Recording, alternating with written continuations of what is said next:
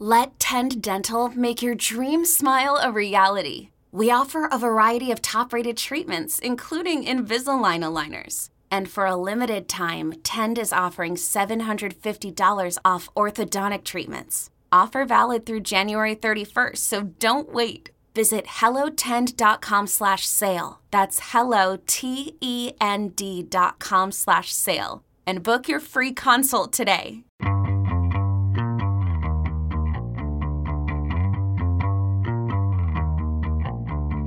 Hey, everybody, this is Richard Deitsch, and welcome to the Sports Media Podcast. My producer is Patrick Antonetti. Two guests this week, two excellent conversations. First off, San Jose Mercury News reporter Jon Wilner. He has been at the forefront of Pac 12 media rights uh, reporting. He is an expert on the Pac 12, and we discuss where the media rights situation sits at this moment, or at least as we tape this, get into all the players who are interested in this product from ESPN to Apple, to Amazon, etc.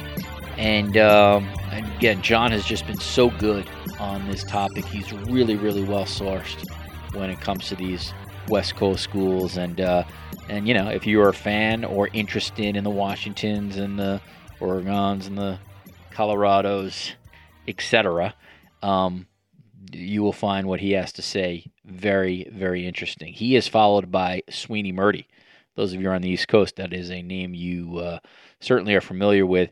He worked at WFAN for 30 years, just an absolutely incredible run in sports radio, 22 years as the New York Yankees reporter for that station.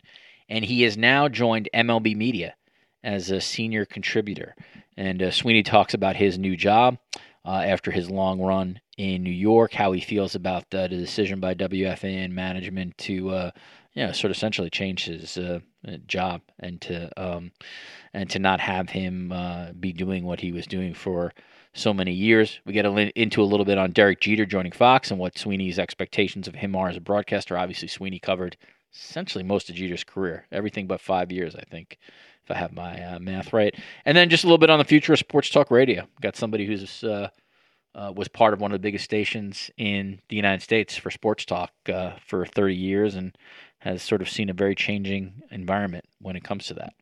So, Jon Wilner to start, Sweeny Murti to finish, coming up on the Sports Media Podcast. All right, as I said at the top, very happy to have uh, this gentleman on who's just done a phenomenal job of covering um, what seems to be an endless story about Pac 12 media rights. San Jose Mercury News reporter Jon Wilner, one of the best in the country when it comes to this topic. He authors the Pac 12 hotline. Google that, check it out. Uh, again, he's just been on top of everything at the Mercury News and is competing against a lot of people who are uh, who are trying to get this story either for media reasons or college football reasons or uh, realignment reasons. And I am pleased to be joined by Jon Wilner. John, welcome to the Sports Media Podcast. Thanks a ton for having me, Richard. I really appreciate it. You got it. All right, John. Understanding that uh, we're taping this on March, the afternoon of March third of March third, and the world can change tomorrow in the world of media rights. But as as we are taping and talking today, if you can give me like your best ten thousand foot estimation, where do things stand right now in terms of Pac-12 media negotiations?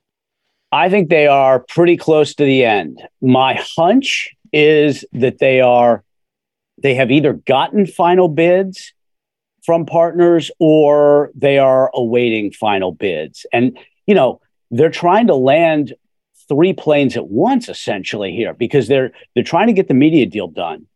They're also they've got to get the presidents to sign the grant of rights and they have to make a ex- decision on expansion.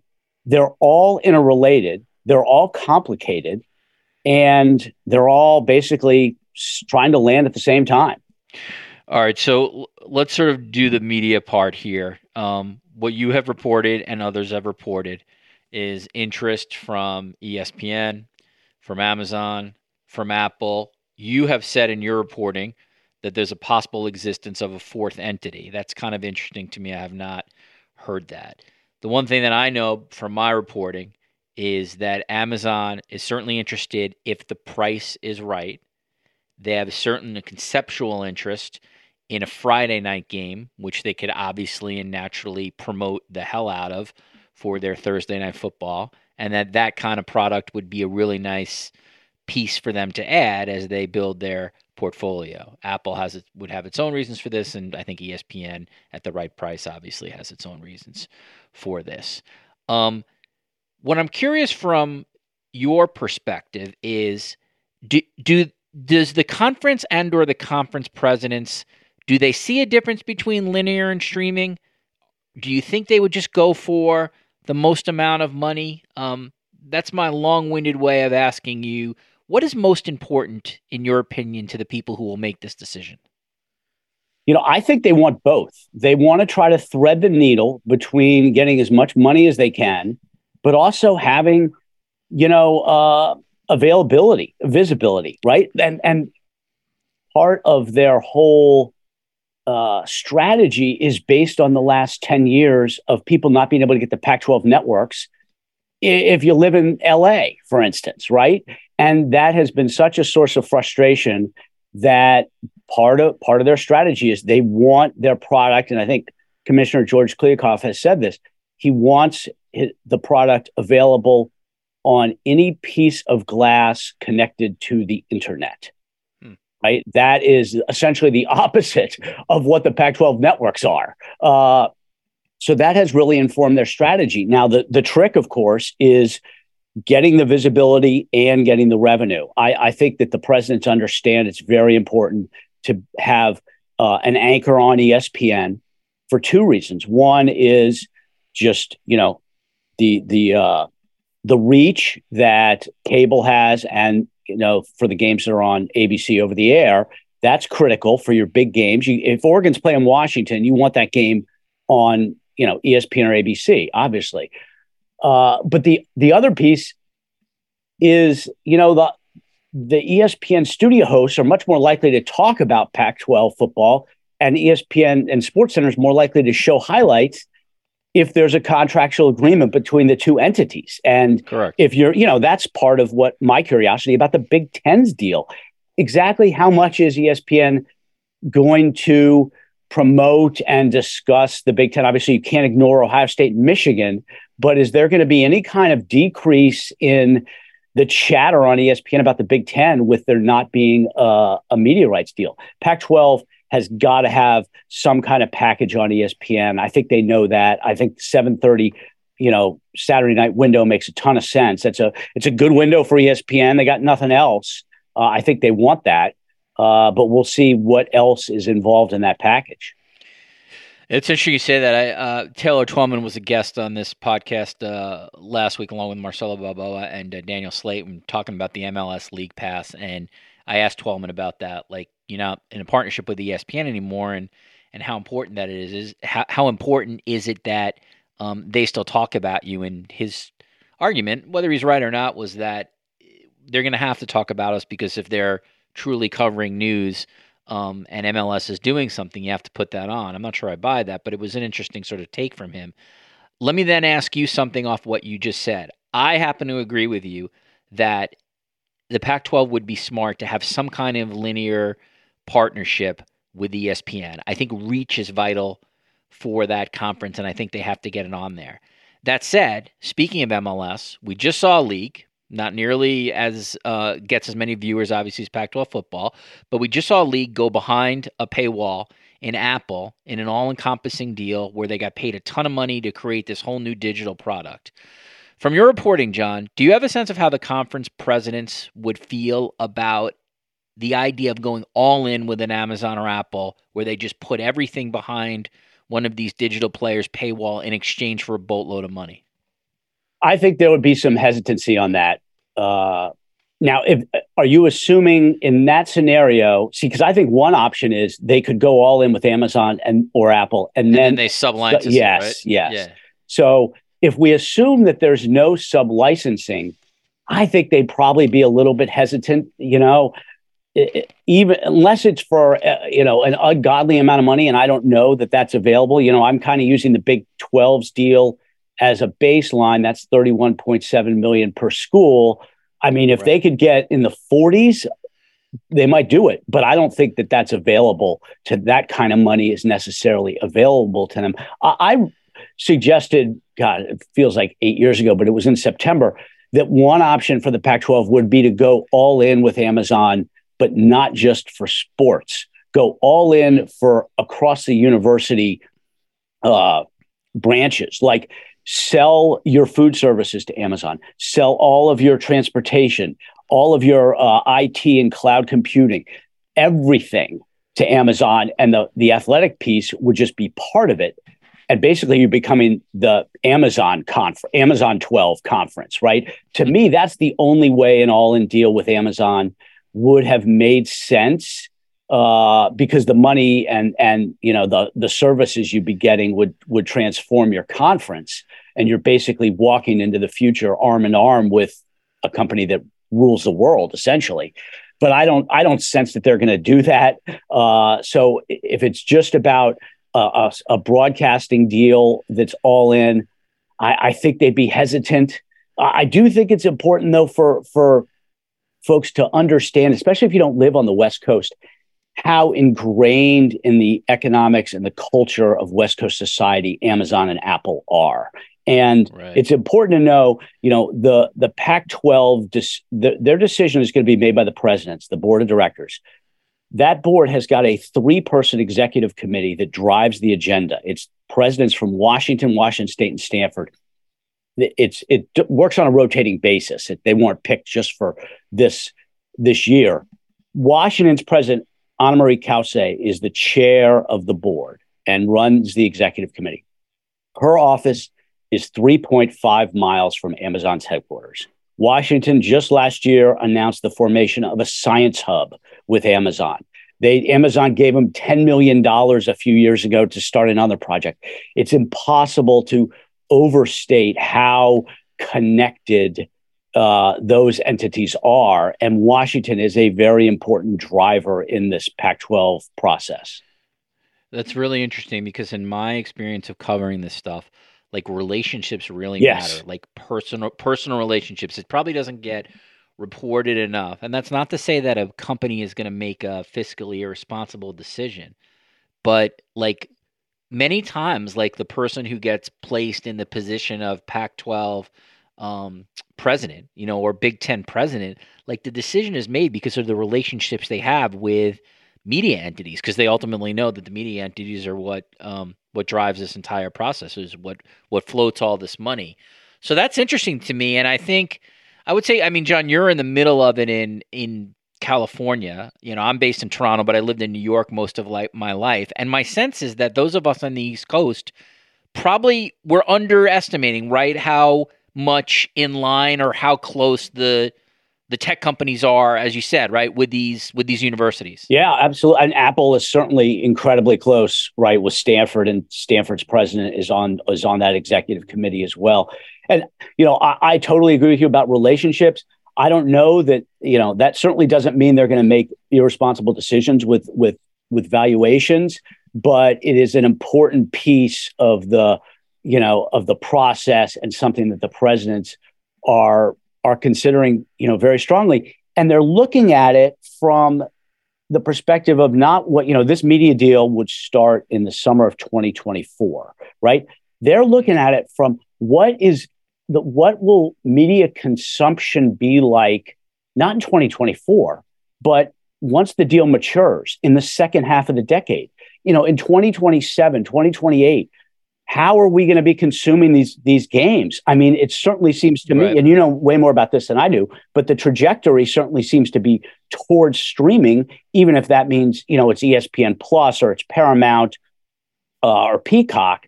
That seems to be the direction, and they're trying to you know take their best guess on what a, a streaming deal would be like, you know, in five or six years, not in eighteen months. Yeah, and I think that's the smart way to look at it. The um, I, two of my colleagues today, Stewart Mandel and Max Olson, had a you know yet again another piece on sort of where things stand with Pac-12, how that impacts Big 12 realignment, et cetera. And one of the things that they reported really lines up with what you have. They put out a number here from the sports consulting firm Navigate that modeled the Pac-12's annual, like the average annual value of a potential media deal being at $31 million per school. that um, obviously is going to be very much less than the Big Ten and the SEC. You, in your last column, uh, sort of had this range of a deal 28.5 million per school annually on the low end 34.9 million annually on the high end and then you put your target number at 29.7 million so that's interesting to me that we got multiple publications that have a number that's fairly close the only thing that i was told by like an industry source I trust, but this is not somebody in the room, was that this person thought it would be high mid 20s uh, for the deal. So that's not far off even what you have and not far off from what the athletic has. It does seem, John, and again, none of us are in the room, but we have at least sense a sense of like maybe what this deal ultimately is gonna potentially pay the this this conference. I think so, and, and a couple million dollar difference isn't gonna I don't think, be the reason that Pac 12 schools jump to the Big 12, right? I mean, you're going to, if you're in the Big 12, you got that, you got a extra ca- travel costs as it is, right? You move conferences for transformative money. That's what USC and UCLA are doing. Um, right. And it's not going to be transformative either way between the, the Pac 12 and, and the Big 12. That's why the visibility piece is very key. You know, the Big 12 has got their deal with, with Fox and ESPN. I'm assuming that a lot of the ESPN stuff is going to be on on ESPN Plus, but they still are going to have, you know, access to the over the air networks and the cables. So, you know, how much will the Pac-12 get uh, on the visibility compared to the Big 12? I think that's going to be something that that matters to to the Pac-12 presidents for sure. But I've thought all along that these two conferences were very similar, right? The Pac, the Big 12 replaced Texas and Oklahoma with and they did a good job, I think, with those four schools: Cincinnati, Houston, BYU, and UCF. But I also think Texas and Oklahoma were worth more to the Big 12 than USC and UCLA are to the Pac 12. Uh, and so you end up factoring all those things in, and the Big 12's got better basketball brand and they're they're equal. Whether they were going to be equal at a higher valuation or at a lower valuation, they're basically equal. And so I think it's up to the Pac-12 to cut a deal that is close in terms of money and provides the visibility the schools want. Let me. So obviously, we're talking about college football here, and college football drives all this stuff. What's interesting to me about the Pac-12 is that they have so many other sports where the conference is phenomenal. I mean, Stanford's what's Stanford's slogan? It's like, is it School of Champions, uh, or the Pac-12 is slogan yep, is the Conference yep. of Champions. yeah, they do. That? Okay, especially Bill right. Walton. He uses so every ten seconds. That's right. All right. So within that, Stanford is just an incredible school, and that they're like they're great in track. They're you know they're great in field hockey. They're great in this. Um, it's a very good basketball conference. And as someone who covered women's basketball for a long time in Sports Illustrated, I am long familiar with Stanford, Cal. Uh, you know, USC has had its moments where they've been a fantastic women's basketball program, UCLA, et cetera, or obviously Oregon. The Sabrina Ionescu days have been phenomenal.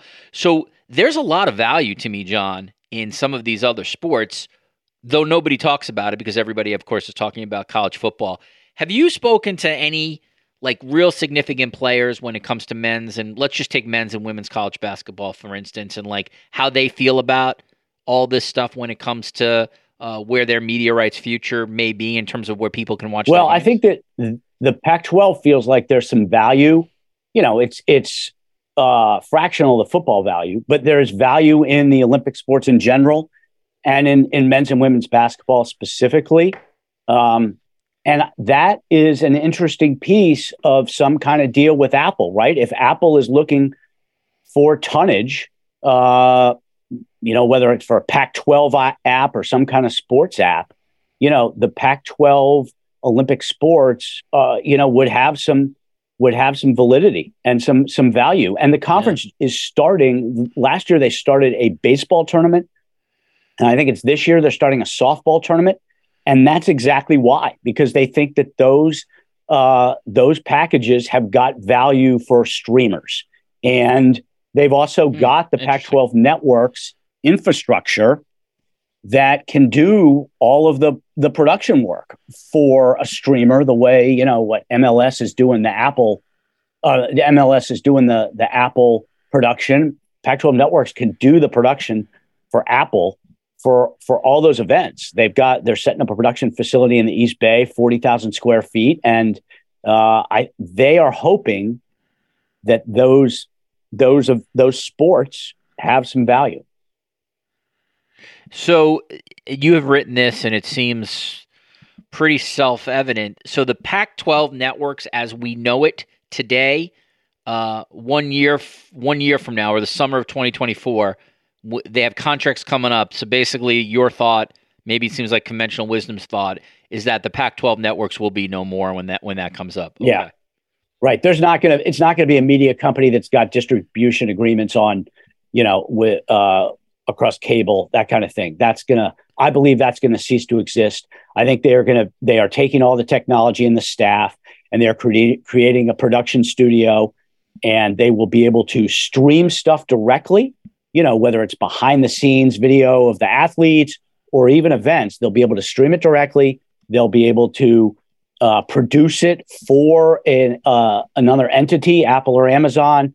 But they that's what they're hoping to do. The the networks themselves are going to be, uh, I think, as of July first, twenty twenty four. I don't think they will exist. All right. So how do you, you know, it seems like, you know, every day that goes by, there's like another report about something, and um, today, I believe actually was my employer who maybe reported this that um, the the Big Twelve was in contact with the uh, the, the as they called it the four corner schools: Arizona, Arizona State, Colorado, and Utah. Um, you know, you you've lived this world. It feels like forever, and we always sort of you know we're always trying to figure out sort of who's contacting who, what are the seriousness about a school potentially leaving or not. As someone who's a real Pac 12 expert, for my listeners who would be all over the US as well as in Canada, like, is there a certain school that they should really be paying attention to, or schools that they should be paying attention to in the Pac 12 that if you start hearing enough smoke, it really like changes the possibility for realignment, et cetera? You know, I've always thought Arizona is the most natural fit. Like, if you were to say, and I actually kind of played this out in my head.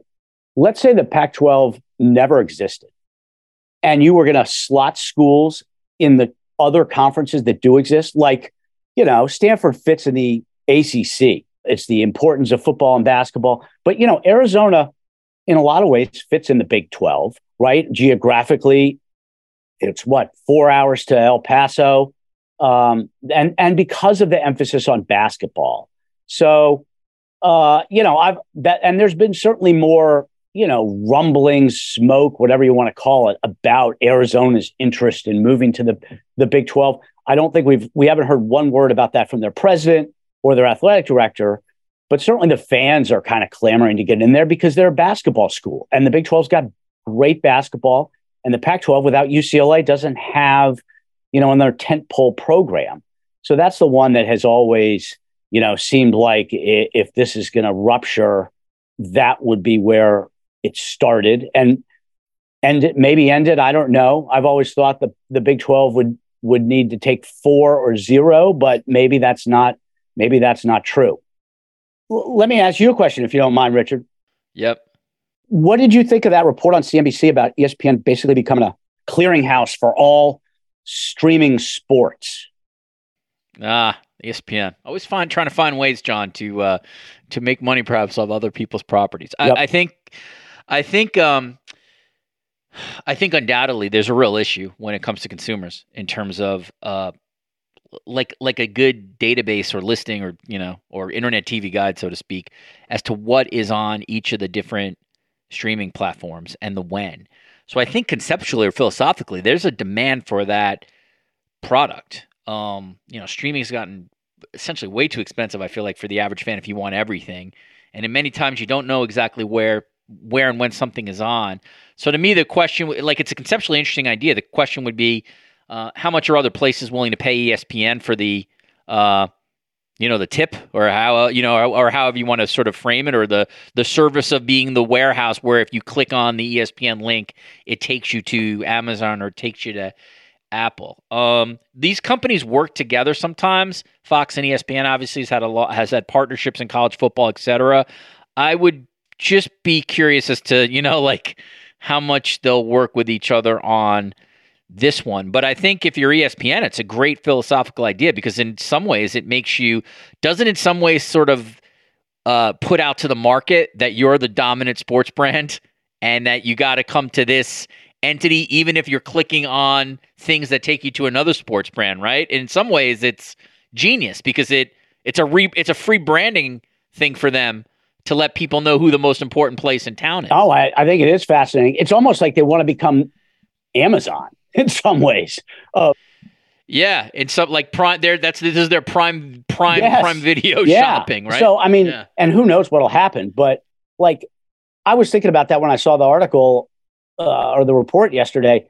You know, if you're the Pac-12 and you see that, yeah, and you're thinking, well, maybe we could go all in with Apple, but people could just watch it on ESPN.com.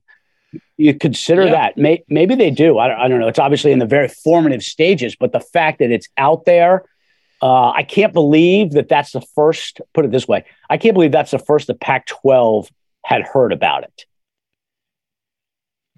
If you had to, if you had to take a guess today, do you think the the Pac-12? I think you sort of wrote this, so but I'll just ask it you think they would like to stay with two partners, like a like a quote unquote linear partner and a digital partner, as opposed to parceling out, which we've certainly seen other sports do. Uh, you know, linear here, digital here, digital here, and you know maybe some fourth partner here. Do do you has your reporting suggested in terms of how many actually partners they would want, and do they want? To no, I haven't been able to pin that down. I know they want at least two. Um, they want ESPN and they want a streamer. Maybe they get two streamers, I, but that would be unprecedented, right? I don't know how Apple and yeah. Amazon.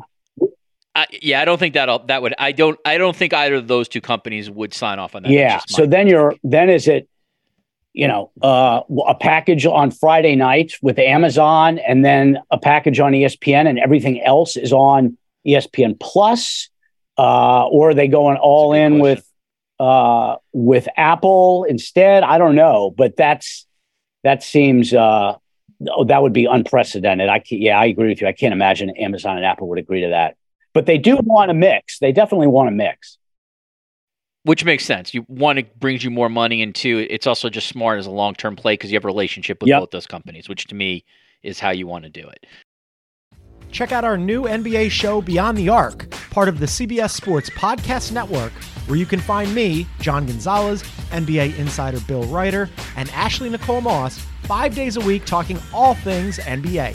Whether you're looking for insightful discussions, upbeat commentary, breaking news, interviews, or coverage of all the biggest stories in the NBA, our new show is the place to be five days a week. Download and follow Beyond the Arc on Apple Podcasts, Spotify, and wherever you get your favorite podcasts. So, lastly, this is again this is from my perspective of uh, of watching uh, sports from as an East Coast uh, person. Like I've always thought, like I, I'm, I where other people were down on the Pac-12, I wasn't as down on the Pac-12 because I see like a school like Washington as really a potential hidden power. It's in a beautiful city. Um, it his, it has history and a lot of history of success in football. It's also been at times an excellent basketball school. It should be a place where kids want to go because it seems like such a great place to go to school. Colorado feels the same way. Anybody who's ever visited Boulder, it's beautiful. I mean, it really seems like it'd be an awesome place to just be a be a young person. And then Oregon again has like Nike money, great place to go and and has a lot appealing to it. Have you as someone who sort of covered this, I guess I'll just use like one school as my example for the moment. But why hasn't Washington been a bigger power in in all sports more frequently? Because that's a school to me that feels like it checks every single box that one would think a box needs to be checked to be successful. Yeah, no, it does, and and certainly having Microsoft and Amazon in your backyard helps in a lot of respects, right? Yeah, I didn't even think about that. Yep, yep. You know, and Washington has had a lot of football success over the years. They won the national championship in the 90s and they were in the playoff in 2016, right? Um, and they yeah, were, good point. You know, they finished like 10th this year. I mean, I think Washington is on the second tier of football brands. You know, it's not up there with with Ohio State, Michigan, Notre Dame, USC, and those, but it's a second tier for sure. Um, they're lot. The geography does, I think, affect them a little bit. It is far. I mean, it's a, Seattle's a long way from a lot of places, and so for the sports that really require a lot of kind of homegrown talent, I think that that's a little bit of an issue. But they, they certainly have been successful in some of those Olympic sports. They're, they're terrific. Uh, but they they could be, you know, I, and this is one reason why they're considered a candidate to eventually end up in the in the Big Ten. They are uh, a valuable property. There are basically five schools out there that are not in the SEC or the Big Ten that carry above average football valuations Florida State, Clemson, Notre Dame, Oregon, and Washington. Like those are the five premium properties still left. And we it doesn't seem like Notre Dame's going anywhere anytime soon. You've probably read that Clemson and Florida State are not happy with the ACC's revenue situation, and Washington and Oregon are considered candidates to end up in the Big Ten eventually. So we can still see another, you know, rupture, and those five schools are going to be the first ones in the, you know, in line for for offers from the other conferences. Yeah, you make a, and you know what you made a great point in that the fact is like you know if you're some awesome like uh, talent in Florida or North Carolina or something like that, it, it is a long way away. Yep. from home to go to uh, to go to Washington. So that's uh, that's a fair point. Uh, Jon Wilner is a San Jose Mercury News reporter. He is the author of the Pac-12 Hotline, uh, which is an absolute must-read if you are interested in Pac 12 sports. And certainly, if you're interested in this topic, uh, he's been absolutely one of the go to people who are covering this. Jon, I, I, really admire your work. You've, you've really done a great job on this. Um, you know, just the amount of copy that you have churned out.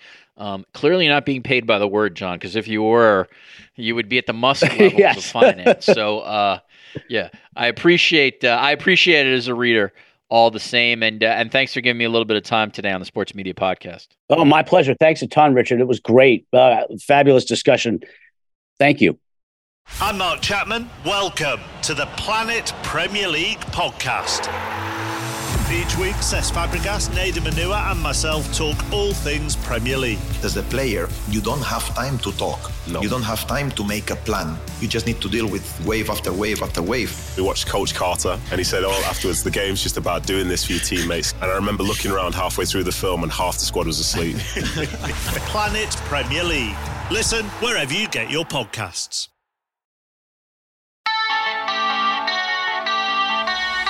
All right, as I said at the top, I'm excited to have Sweeny Murti on this podcast. He is somebody when I lived in New York, I obviously heard what felt like on a daily basis, particularly those of us who listened to WFAN. He was a very, very familiar voice. And he has now left WFAN. And starting on Monday, the day you can listen to this podcast to start, he'll be a senior contributor for MLB Media. He will tell us about this new job. And again, for those of you nationally who are not based in New York, who don't know Sweeny's background, he worked for 30 years at WFAN, which is a significant sports talk station in New York City.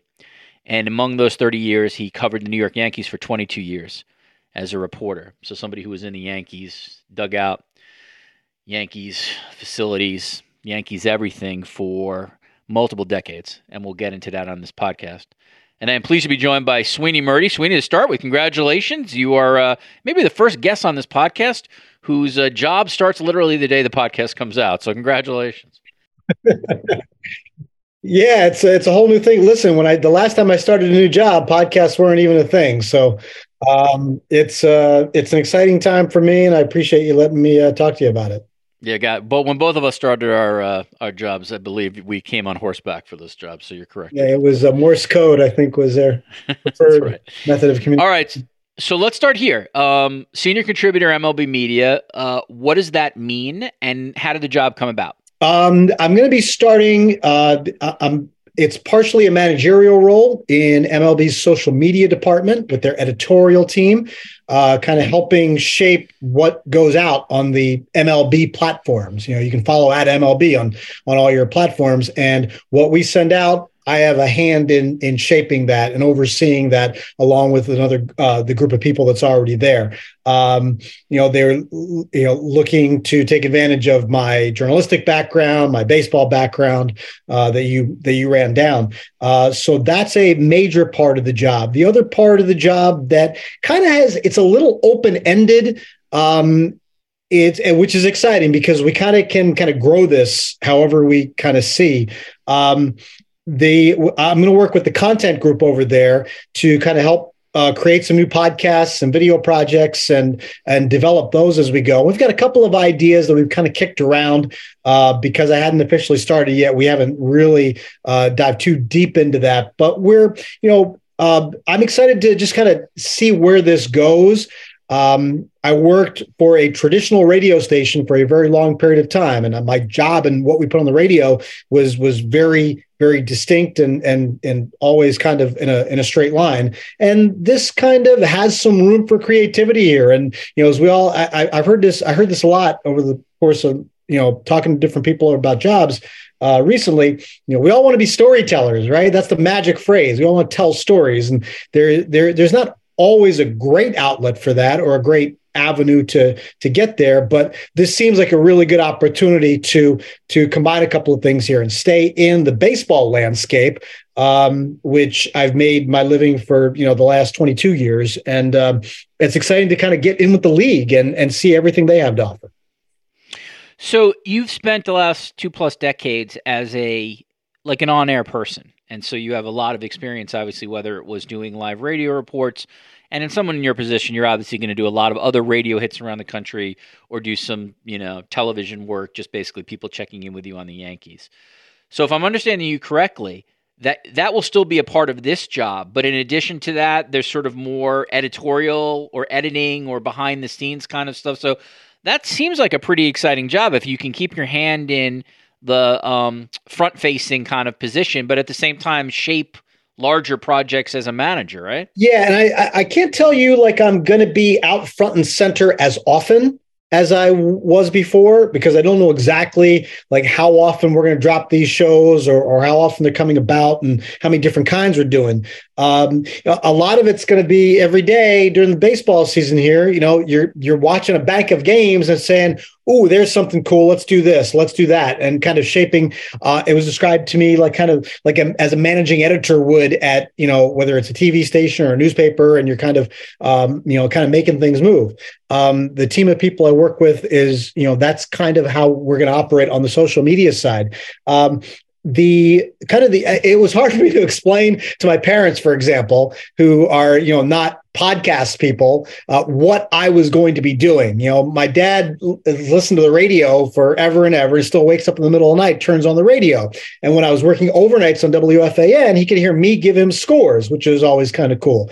Um, but trying to explain to him a little bit more of uh, the, the, the new world stuff uh, was a little bit harder. And it's a little bit harder even for somebody like you richard who you know i know has a handle on it but trying to describe because i haven't done it yet. And so there's it's exciting because there's not a specific roadmap to this. We can kind of make it what we want.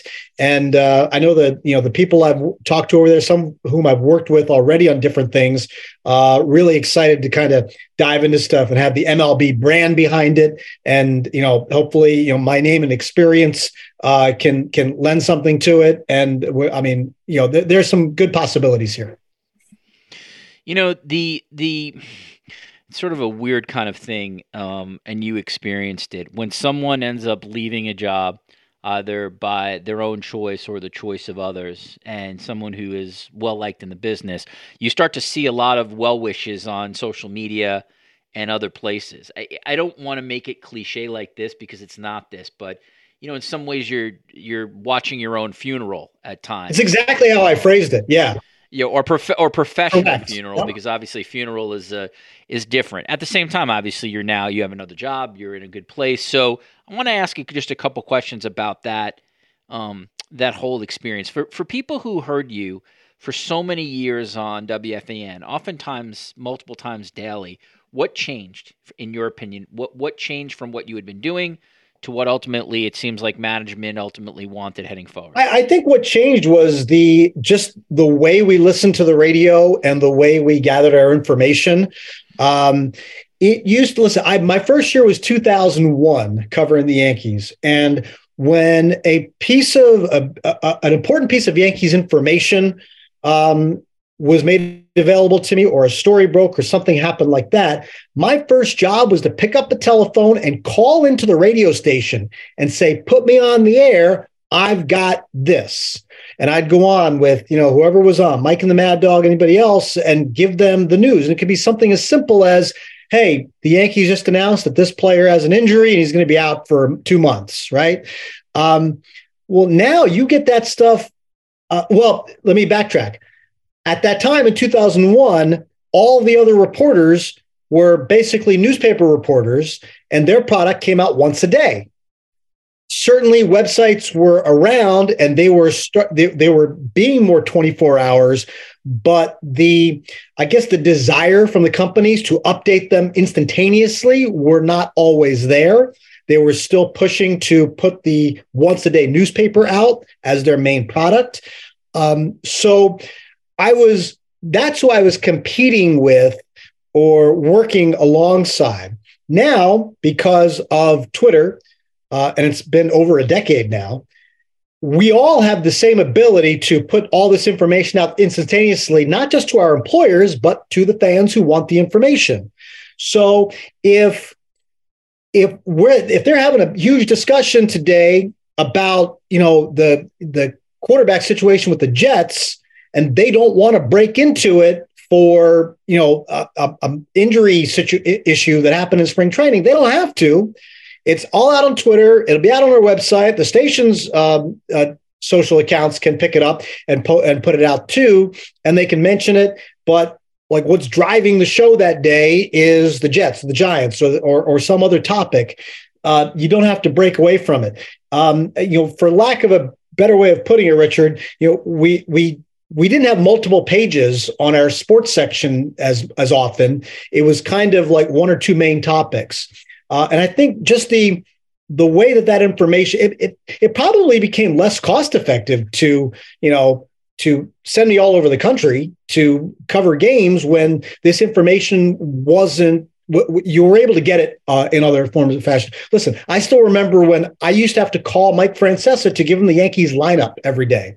Now the Yankees themselves are the first ones who post that on Twitter. Everybody does that. So those are those are the I think just the technology changed and we are trying to find different ways to to keep it relevant and matter and you know whether it's having podcasts or trying to find different audiences for different things um, I think I think we are all trying to do that. Um, it's just you know I don't think there was an easy answer to it. So, but uh, the one thing I would say is it's not like 2023 is per se different than 2022 or 2021. Everything you you just described sure. has existed. Mm-hmm. So did w- did WFAN and management just make a decision that we're going to go with less kinds of reporting that you did and more we're, we're going to focus if if if something comes up we'll have our personalities talk about it as opposed to bringing in someone who is at the field or something to that effect. Yeah, I don't know if it was if it was I I don't know if it was articulated to me as that specific a decision, but I think um, if you've seen some some of the, you know some people wrote some really nice things about my departure in some of the local art, uh, newspapers, and a lot of them mentioned about the the changing business um, in in radio. So I, I think that all has a lot baked into it. Um, but um, you know, I, I, think I could probably see. I, I, I, hadn't traveled as much for the last few years, um, and and that's certainly listen. It helped home life, and it helped from a personal standpoint. But you also understand that it's it's not as easy to do your job uh, when you're not on site as often. And you know, I was able to lean on my experience and some of my contacts that I've gathered in a couple of decades to help me contextualize and figure things out as I'm reporting them. But the actual boots on the ground reporting um, suffered, you know, for um, for those reasons.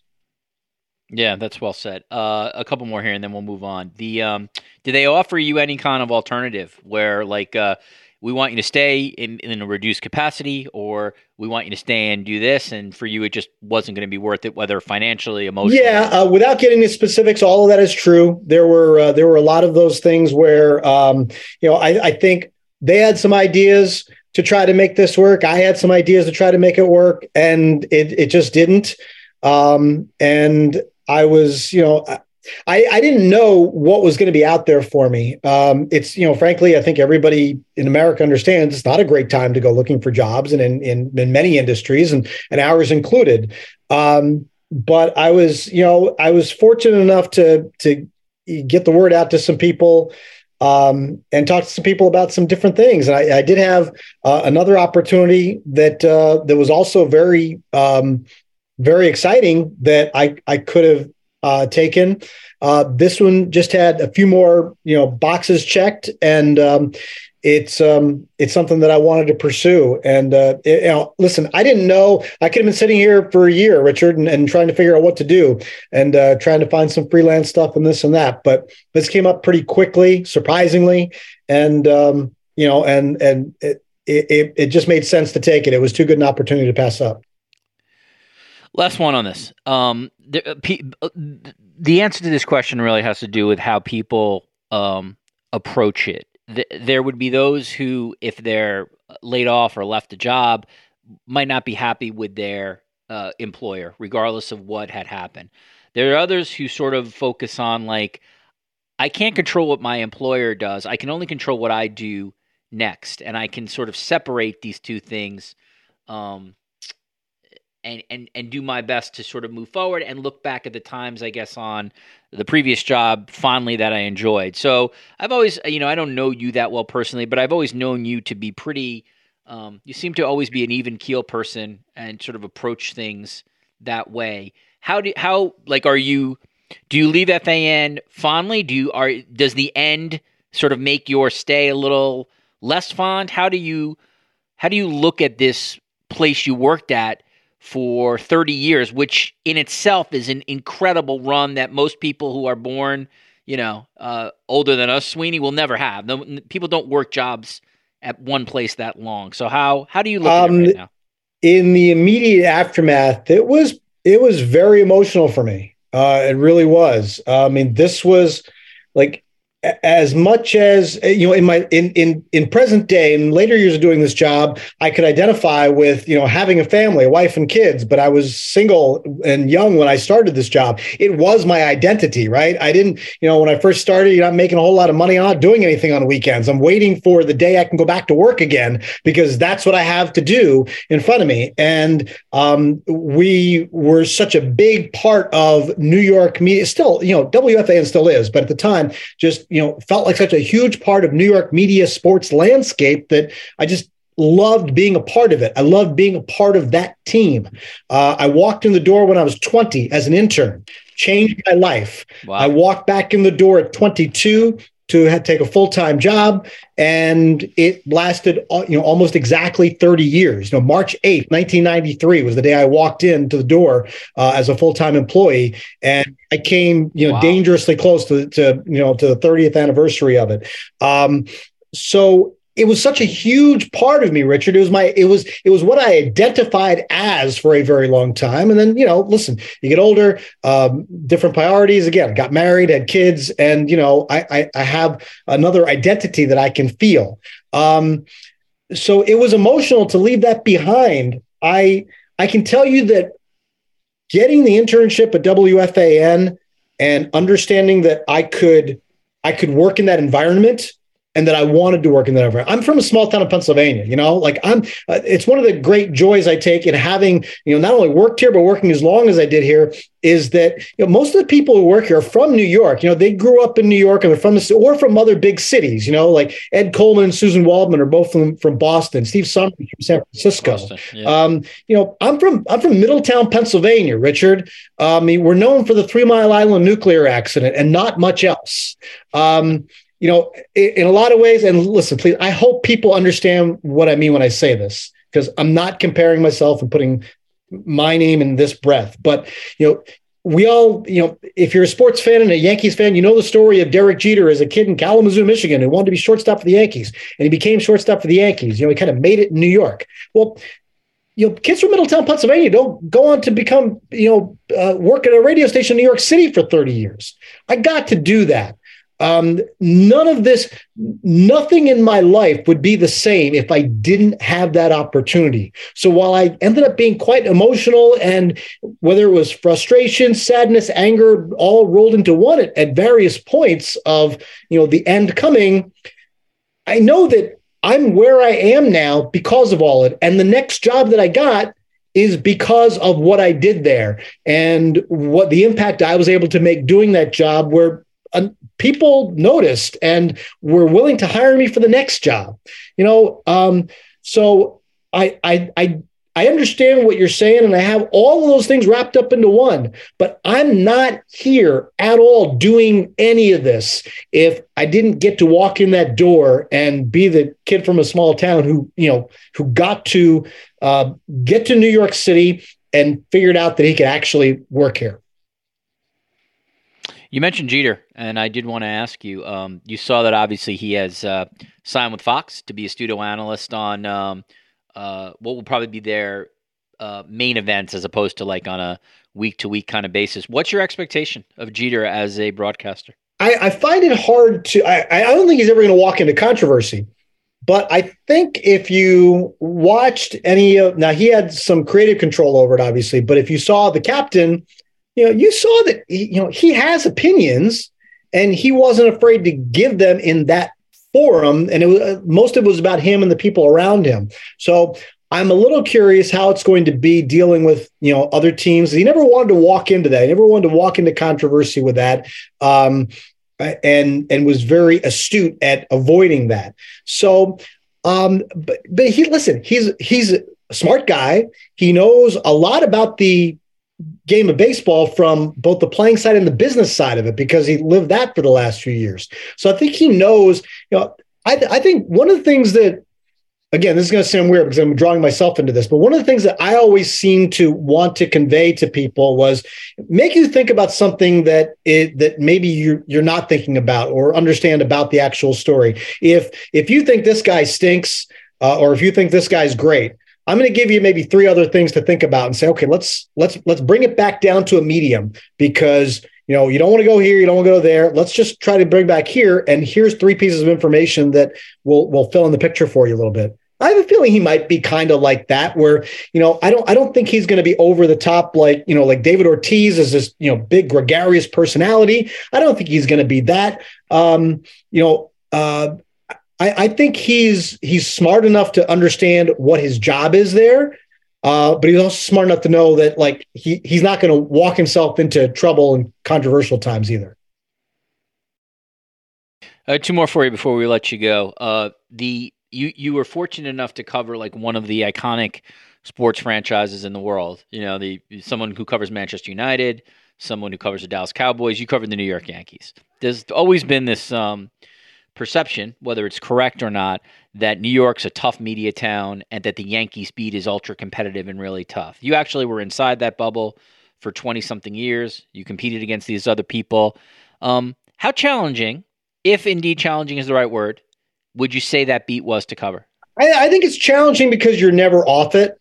Um, you know, there's, you know, people always ask me like, when do you like, you know, I, I, talk to different groups of people or students or whatever and ask about the job. They, you know, one of the questions is like, what are your hours? I said, well, my hours, like I start working when I wake up and I stop working when I go to sleep. You know, it's right there. There's especially because, you know, like the off seasons, and the off times are more challenging than the games. You know, like there's a schedule for that. They tell me what time the game starts. You know, I, I know what, the, and it's right played right in front of me. You know, who they're going to sign, who they're going to trade. That stuff happens off the books, and they try their best to hide it. And you're you're you're working at odd hours and weird hours, and you never know when things are going to happen. You know, I've had I've had things happen when you're out out with friends and you're out trying to have a good time at dinner and all of a sudden something happens. I i've told this story a few times different places. I, I, I was the last person on earth to know the yankees had traded for chase headley because i was putting my son down for a nap at 1.30 in the afternoon. And i come back and my phone's gone and you know twitter world. You know, i'm the last to know. The yankees beat reporter is the last to know. It's you know what are you supposed to do? Um, those things kind of happen.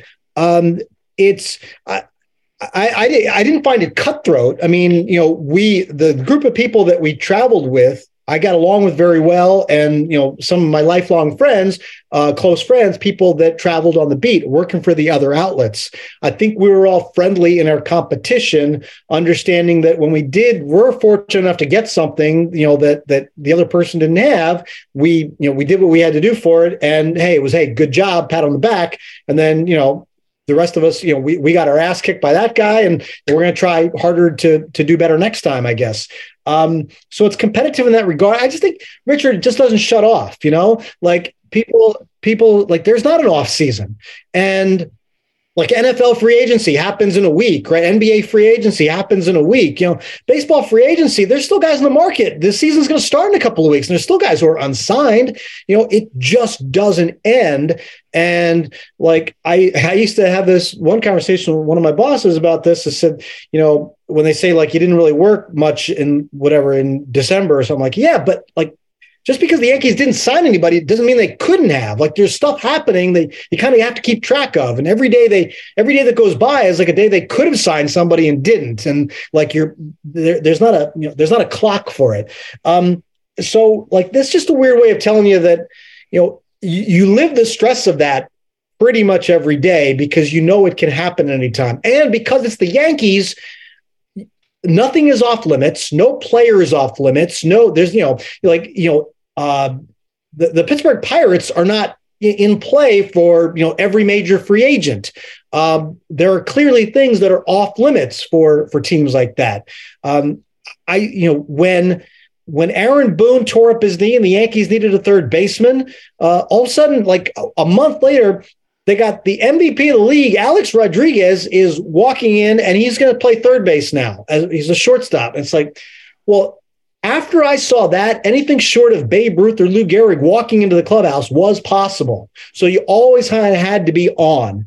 Uh, there was there was you know they were always going to trade for somebody. They're always in the market for somebody. And if they weren't, I was never going to believe that person wasn't going to sign with the Yankees until I saw him holding up a jersey and a cap of some other team at a podium. So um, you're just kind of always on. And I've had plenty of family events, you know, and that were ruined because I had to sneak away and make phone calls, uh, or you just kind of had to, you know, uh, get on and do something else. Um, it's after a while you get used to it, but it's there's there's just this little pressure cooker part of it that you know you kind of have to deal with if you want to do the job.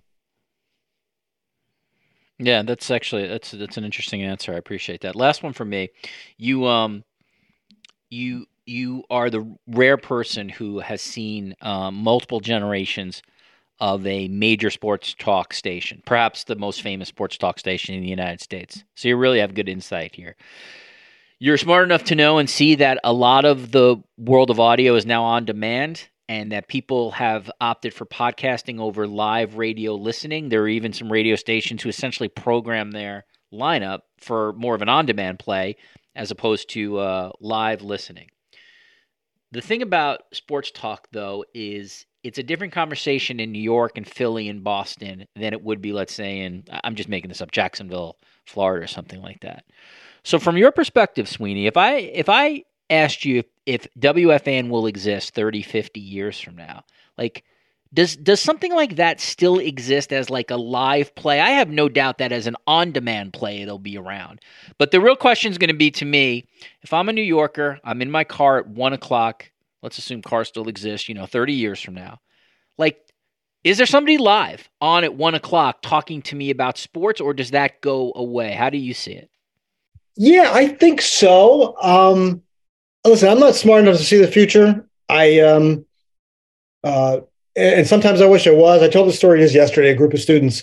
I said, you know, I remember, you know, late '90s, mid late '90s. I had colleagues who were leaving FAN to go to um, they were going to go do this talk show and it was going to be on the internet. I'm going, so, so wait a second. Like I have to be sitting in front of my computer to listen to your show. Why, why would I want to do that? I, I couldn't see the phone iPhone in the future, right? I, I didn't see it. And somebody obviously did. Um, and, and now you can just like you're, what you're talking about is possible. Um, so I don't know that, but I, I think the the one thing about sports has always been this. You know, we we lost. You know, part of it started with the DVR revolution, um, and then you know to Netflix and on demand kind of stuff. Um, we lost the ability to watch things communally, right? Like, you know, how many millions of people watched the last episode of MASH or the last episode of Seinfeld? We all watched it together right? And there's something about going into school the next day and talking about what you watched together last night, or you know whether you're going to work at the office and saying, "Hey, did you see this last night?" Well, now there's so many people who. You know, no, I'm, I'm going to watch three or four of them at once because I'm, you know, I'm, I've got them, you know, stacked up, and I'm gonna, I'm gonna watch it when I go on vacation next week. I'm gonna watch the whole season one of Ozark and all that, whatever. You know, you lose that communal thing, but sports is still live every night. Okay. That's the one thing. And I think you see it on social media. You see the instant reactions, everything. We're all still kind of watching that live. Um, and as long as that doesn't change, I think wanting to get the reactions to it are still there. Uh, maybe it's not the same as you know waiting till one o'clock in the afternoon like you used to you wanted you wanted to hear what mike and chris had to say at one o'clock off of the, the game that ended at 10 o'clock the night before maybe that's a little too long. Maybe you're not waiting quite that long. Maybe you've you've gotten everybody's opinions or heard everything uh, by that time, or the other shows earlier in the day, or whatever.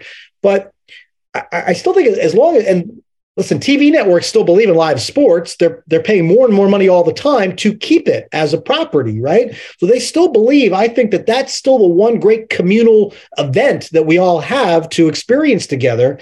And as long as that's still a case, talking about it right after is still a thing too. Um, even if it's in lesser numbers or a different kind of form, I can't see it going away completely. Can you? I cannot. Uh, but my caveat is major cities as opposed to smaller markets. But I think in sports obsessed cities, I, if, I, if you were going to ask me 30 years from now, is there still a live sports radio component? I would say yes. I don't know if I'd say it's 24 7, but I would say yes. Sweeny Murti is a senior contributor for MLB Media. He just discussed on this podcast his new job, which starts March 6th. Very exciting. Um, and you'll see him um, involved in a number of of roles, which will uh, ultimately take shape. I imagine if I talk to Sweeny three months from now, he'll have a very, very different kind of answer for what his job is than his answer today. He, of course, had a 30 year run, which is absolutely incredible, at WFAN in New York, which included 22 years as a reporter for the New York Yankees. Sweeny, it was great to see you land.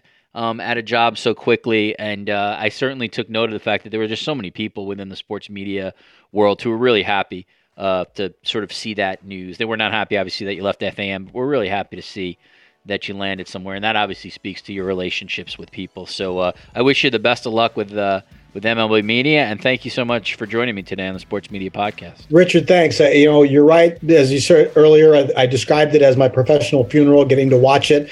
And it was quite humbling and overwhelming. And I don't think I've found quite, quite the right words to describe it. But for everybody who reached out, yourself included, um, you know, thank you. I saw them all, even if I didn't was able to respond to it. Uh, touched me deeply. I was in, in your homes for a long time, or in your cars, or on the beach, wherever you were listening to us talk about the Yankees. I was there with you, and I and I appreciate that you felt that. Um, I hope you come follow along and uh, follow MLB on all your socials and all the great things that we're going to be doing uh, over there along the way. Um, it really, it really touched me. As, as emotional as it was to leave that job, it touched me to hear so many from you know strangers, listeners, colleagues, everybody. Um, just you know, it was it was not easy to sit and read all those things and hear all those things. It's you know you're just not used to it. Um, but it meant a great deal to me and to everybody. Just thank you. Thank you, Sweeny. All right, back in the studio. My thanks to Jon and Sweeny for their time and their insight. Uh, head to the archives page. Should be some stuff you like. The podcast we had before this, roundtable on covering Formula One with Luke Smith and Madeline Coleman of the Athletic. That was really, really interesting. They uh, they told us sort of the axis about that sport and how one goes about covering that. had uh, Apple and Major League Soccer broadcasters Marcelo Balboa, Danielle Slaton, and Taylor Twellman on on February 23rd, and they discussed that, uh, that new and revolutionary deal, and and they were excellent. Before that, Sean Reed and Evan Drellich of The Athletic, two of my colleagues, had Mike Joy and Larry McReynolds on from NASCAR, Jim Trotter, Adnan Virk, and Adam Amin. Head back to the archives not too long ago. You'll see uh, Kevin Burkhardt and Greg Olsen. Again, if you like these conversations, please leave us a five star review and a nice note. That is how uh, this podcast uh, continues. I want to thank everybody at uh, Cadence 13 for their support. Of course, thanks Patrick to uh, for all his hard work. And most of all, thank you for listening. We'll see you soon on the Sports Media Podcast.